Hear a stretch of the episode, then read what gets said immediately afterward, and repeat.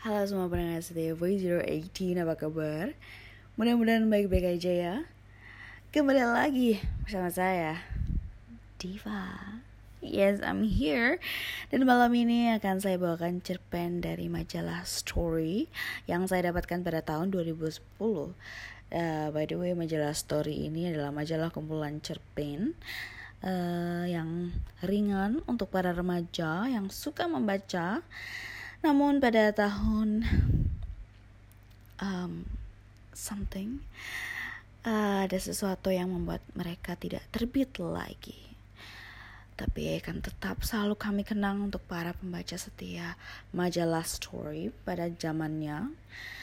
Dan malam hari ini cerpen yang akan saya bawakan adalah cerpen yang berjudul Suara Dua karya Jevo. Ini ceritanya itu keren banget. Kalian harus dengar.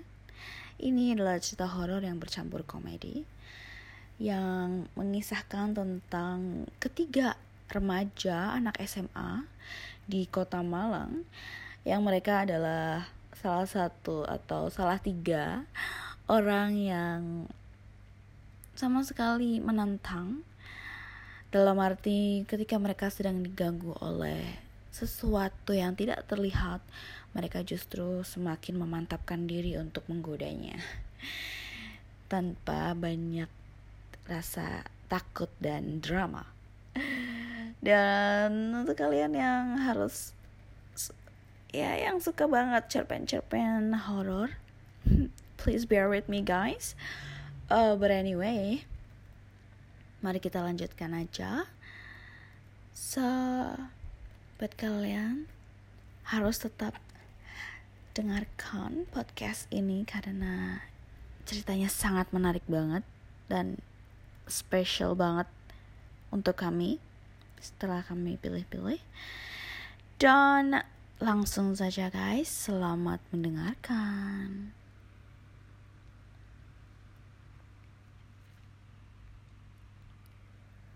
Suara dua karya Jivo Jam 10.30, sekitar satu menit yang lalu, bel istirahat baru aja bunyi. Anak-anak SMA 82 keluar dari kelas masing-masing. Sebentar aja, suasana koridor dan lapangan pun mulai ramai dengan canda serta gelak tawa ceria. Walaupun lapar mendera. Sebagian besar berhamburan menuju kantin, sisanya kalau tidak kabar perpustakaan, paling duduk-duduk aja di koridor ngalor ngidul nggak karuan. Di dekat bangunan toilet lama yang sudah jarang dipakai lagi, tiga orang anak kelas 12 baru saja terlihat nongkrong di tempat terpencil itu. Tempat yang tidak mungkin disambangi guru-guru tempat yang aman. Dan tiga anak yang itu tentu aja bukan sekedar anak-anak bandel yang cuma iseng. Mereka itu sudah lebih dari sekedar remaja-remaja nakal yang sering keluar masuk ruang BP.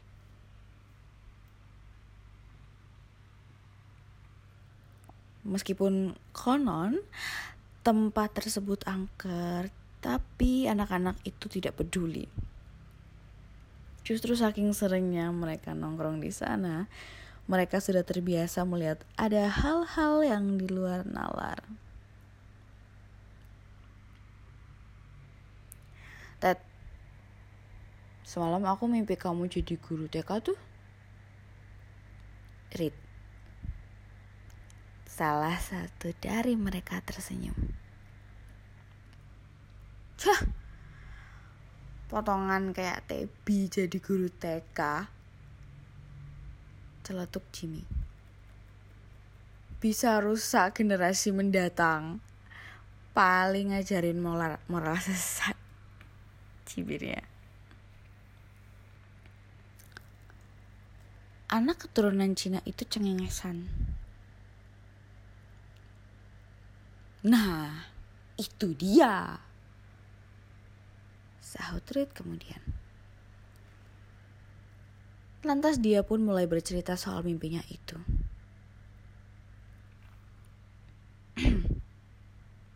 Dalam mimpiku, Tebi tuh pengen nyebarin doktrinnya untuk mempengaruhi anak-anak TK. Dia pakai metode logika sederhana supaya anak didiknya mudah ngerti. Reed kemudian duduk di tepi selokan kecil. Tebi dan Jimmy pun siap-siap mendengarkan. Tebi ngasih contoh dengan vas bunga. Terus dia bilang gini, Anak-anak, vas bunga ini kalian lihat tidak? Tanyanya. Terus murid-muridnya bilang, kelihatan pak. Dengan serempak. Ini berarti menunjukkan keberadaannya. Lalu kalau vas bunga ini kelihatan, artinya vas bunga ini ada atau tidak? Murid-muridnya pun bilang, ada. Jawab mereka dengan serempak lagi. Reed berhenti. Terus, terus, terus, terus. Tanya Jimmy penasaran. Reed tersenyum. Habis itu baru kemudian Tebi mulai masuk ke doktrinya dengan cara lebih verbal. Anak-anak, apakah setan itu kelihatan? Tanyanya lebih semangat ke muridnya kan. Tidak, jawab murid-muridnya.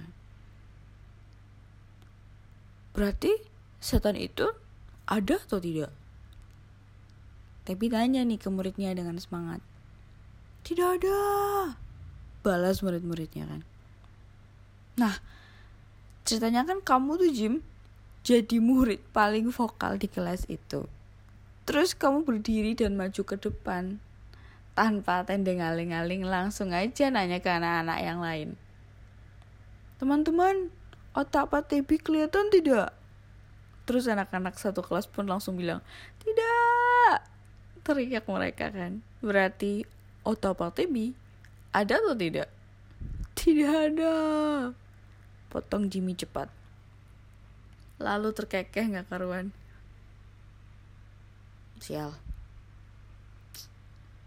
gerutu Tebi setengah memakai. Lalu akhirnya ia tertawa juga.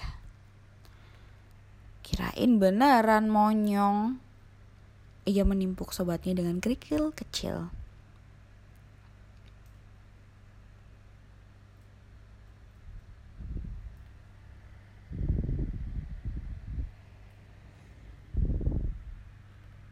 Rit mesem-mesem gak karuan kan? Kurang ajar nih Jimmy. Masa teman sendiri dibilang gak ada otaknya? Mereka pun tertawa barengan. Waktu istirahat sudah hampir habis. Mereka beranjak. Dan seperti biasa mereka mampir ke toilet.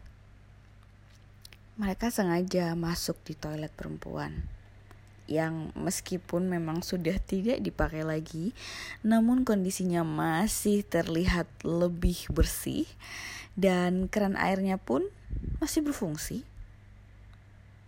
Memang ada sensasi tersendiri ketika mereka pipis di toilet perempuan yang satu itu.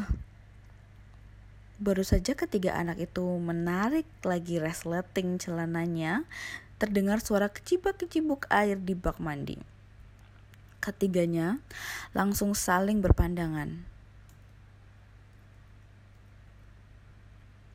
Lalu menoleh bareng-bareng. Air di dalam bak mandi terlihat bergerak-gerak seperti ada yang menyerupkan tangan lalu memutar-mutarnya. Kata penjaga sekolahan, di toilet tersebut memang pernah ada seorang gadis yang bunuh diri karena depresi berat. Shirley namanya. Mantan cheerleaders tahun 1995.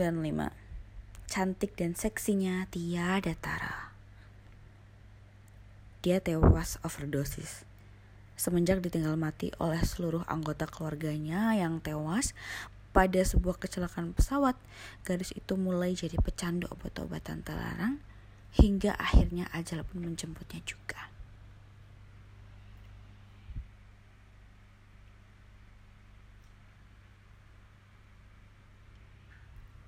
Shirley. Iseng aja Jimmy memanggilnya. Ray dan Tebi mulai terlihat tegang. Meskipun sudah beberapa kali mengalaminya, tapi mereka masih saja merasakan ketegangan yang sama.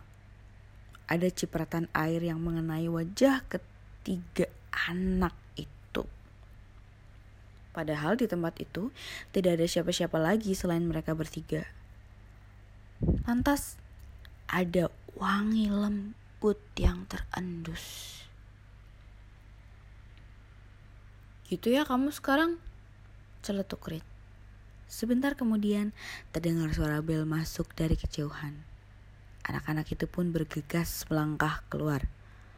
Ketika tiba di pintu toilet, ketiganya menoleh lagi ke belakang. Sekelebat, mereka sempat melihat ada bayangan seorang gadis yang tersenyum manis. Namun hanya sebentar, lalu menghilang lagi. Tebi bergidik Sementara Harry dan Jimmy terlihat biasa saja. Dua anak itu memang sudah terbiasa melihat hal-hal ganjil di tempat tersebut. Cantik ya bro, kata Jimmy saat berjalan menuju lokal kelas. Hah, sahut Reed. Tapi cuma diem aja, nggak berkomentar apa-apa. Ntar malam samperin yuk. Jimmy mengusulkan. Red dan Tebi menggeleng. Eish, pengecut. Cibir Jimmy. Tenang aja, hantu tuh gak bakal bunuh orang. Itu cuma di, di film-film doang. Tuturnya kalem. Aku masih penasaran nih, pungkasnya. Setelah berpikir sejenak, Red pun akhirnya mengangguk aja. Sementara Tebi masih abstain. Setibanya di depan lab, Ketiganya pun berpisah, lalu masuk ke ruang kelas masing-masing. Senja sudah lama berlalu. Langit sudah benar-benar gelap. Malam kini berkuasa. Kembali menyelimuti Malang dengan hawa dingin yang khas kota itu. Aspal jalanan masih tampak basah sisa hujan sore tadi, menimbulkan cahaya kuning pendar dari lampu-lampu merkuri dan kendaraan yang lalu lalang. Tiga remaja di dalam Defender hitam yang melintas di jalan ijen itu baru saja nongkrong di tempat billiard. Kini mereka sedang menuju ke sekolahan mereka. Nah, ini nih. Jangan pernah tanya kenapa mereka malam-malam gini tidak belajar. Bagi mereka, selama tidak mengganggu waktu main, belajar sih oke-oke aja. Toh besok-besok juga masih ada hari. Kalau ingat sih. Jeep buatan Inggris itu sudah berhenti dan parkir di depan sekolah remaja itu.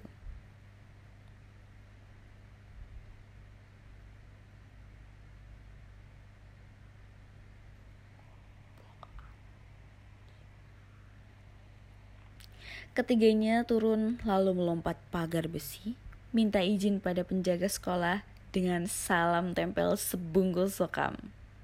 Biasa. Mereka pun dibiarkan saja berkeliaran malam-malam di lingkungan sekolah.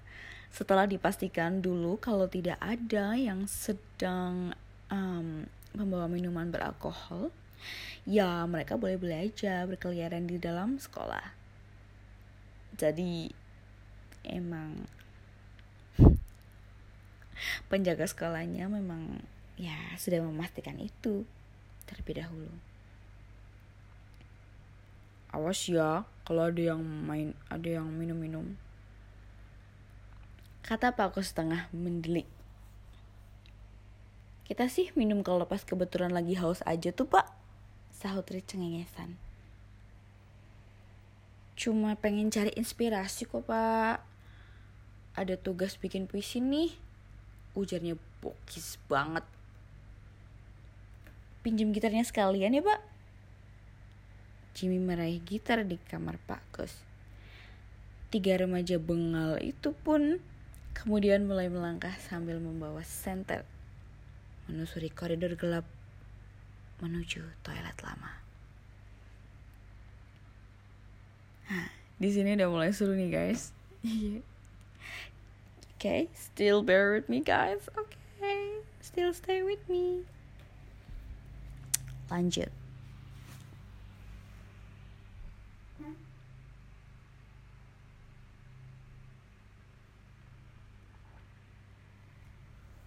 Suasananya mulai sunyi senyap.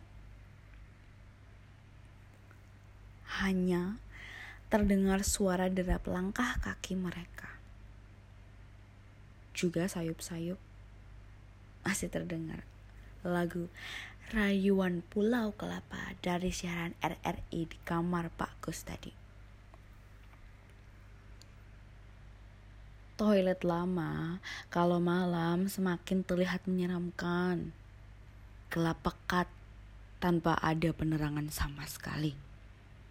Rit yang badannya paling jakung kemudian menaiki kursi untuk memasang lampu 5 watt yang dibelinya waktu berangkat tadi. Tak. Jimmy memancat saklar. Cahaya kuning seadanya pun mulai menerangi. Mereka lalu duduk di tempat biasa. Tepis sekolah uh, maaf maksud saya tepi selokan kecil di depan toilet tersebut. Diam dan tidak berbicara apa-apa. Sesekali menoleh ke belakang. Tebi mengurangi rasa deg-degannya dengan mendengarkan lagu di iPod.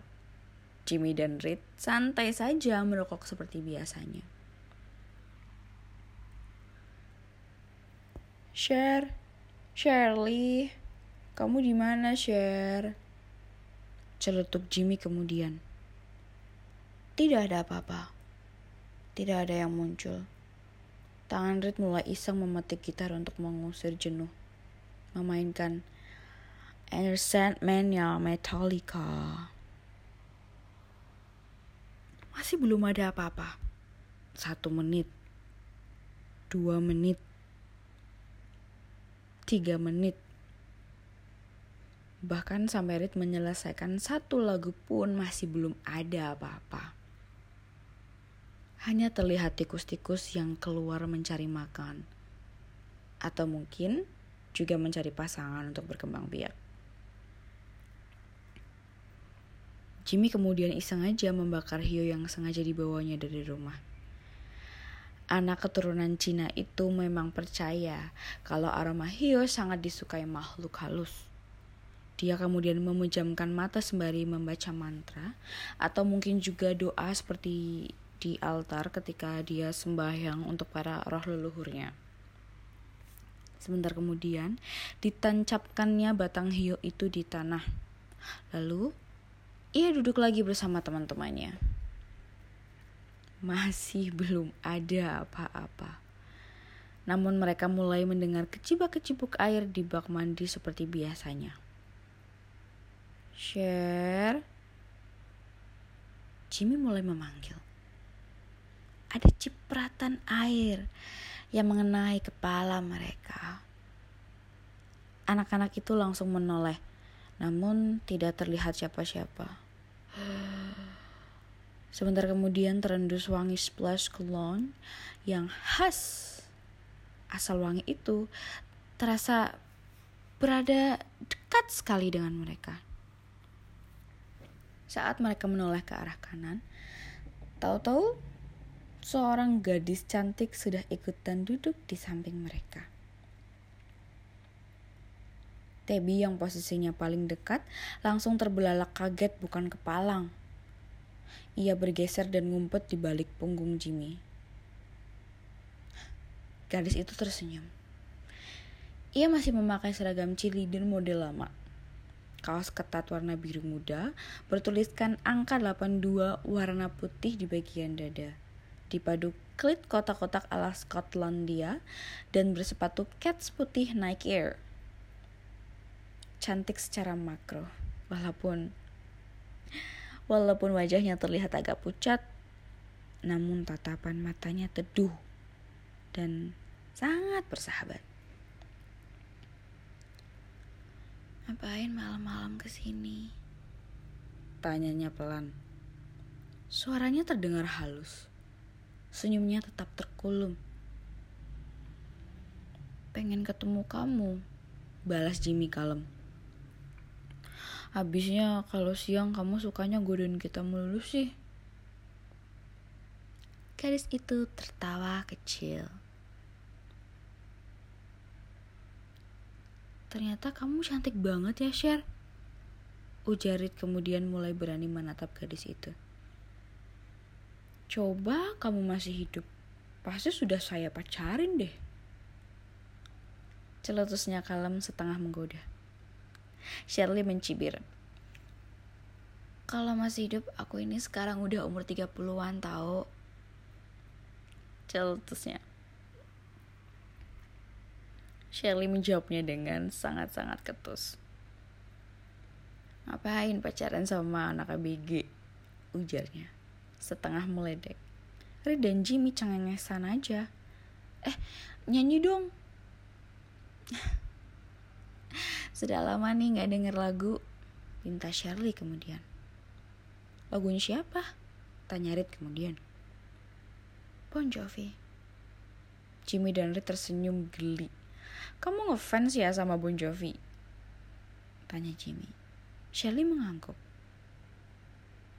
Aku sih udah lama banget nih nggak dengerin lagunya kata Jimmy lagi mereka ngetopnya waktu aku masih kecil dulu sih ah kalau aku taunya cuman yang Never Say Goodbye Always sama Bar of Roses ya gitu aja sih aku taunya timpal Red kalem Never Say Goodbye aja deh request Shirley kemudian. Ntar ya, ingat-ingat chordnya dulu. Red memainkan beberapa chord mengepaskan nada. Mainnya di apa sih Jim?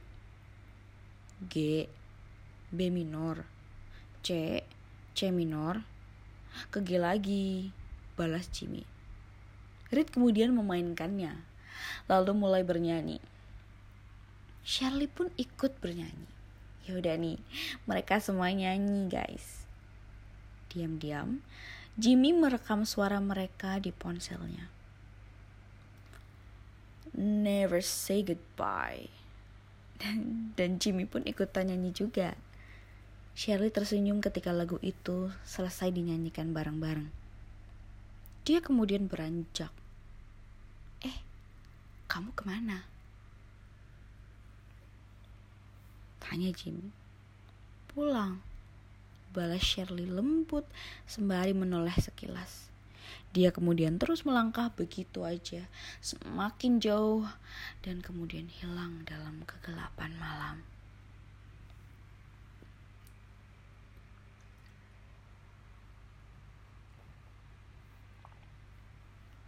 Itulah sepenggal waktu saat bercengkerama bersama Shirley. Meskipun sudah tiada, tapi pesonanya sangat melegenda di kalangan anak-anak SMA 82 dari tahun ke tahun. Ketika anak-anak itu kembali di saat yang lain, Shirley sudah tidak pernah menampakkan diri lagi. Entahlah, mungkin sudah tenang di alam sana. Namun suaranya masih bisa terdengar jelas di ponselnya Jimmy bahkan hingga saat ini. Kamu pengen dengar? Nah demikian untuk malam ini, episode malam ini Bagaimana pendapat kalian dengan cerpen karya Jevo ini? Menarik banget kan? So, tuliskan komentar kamu di bawah ini biar kamu update terbaru. Biar kamu dapat update terbaru dari kami dan jangan lupa follow kami di Spotify Voice 018 dan jangan lupa subscribe channel kami di YouTube channel kami sama juga di Voice 018. Serta follow fanpage kami di Facebook Voice 018 dan jangan lupa aktifkan tombol notifikasinya agar tidak ketinggalan update terbaru dari kami dan gampang banget kan guys stepnya. Oke okay, selamat malam. Semoga kalian bisa tidur dengan nyenyak dan berani ke toilet sendirian. See you guys. Bye.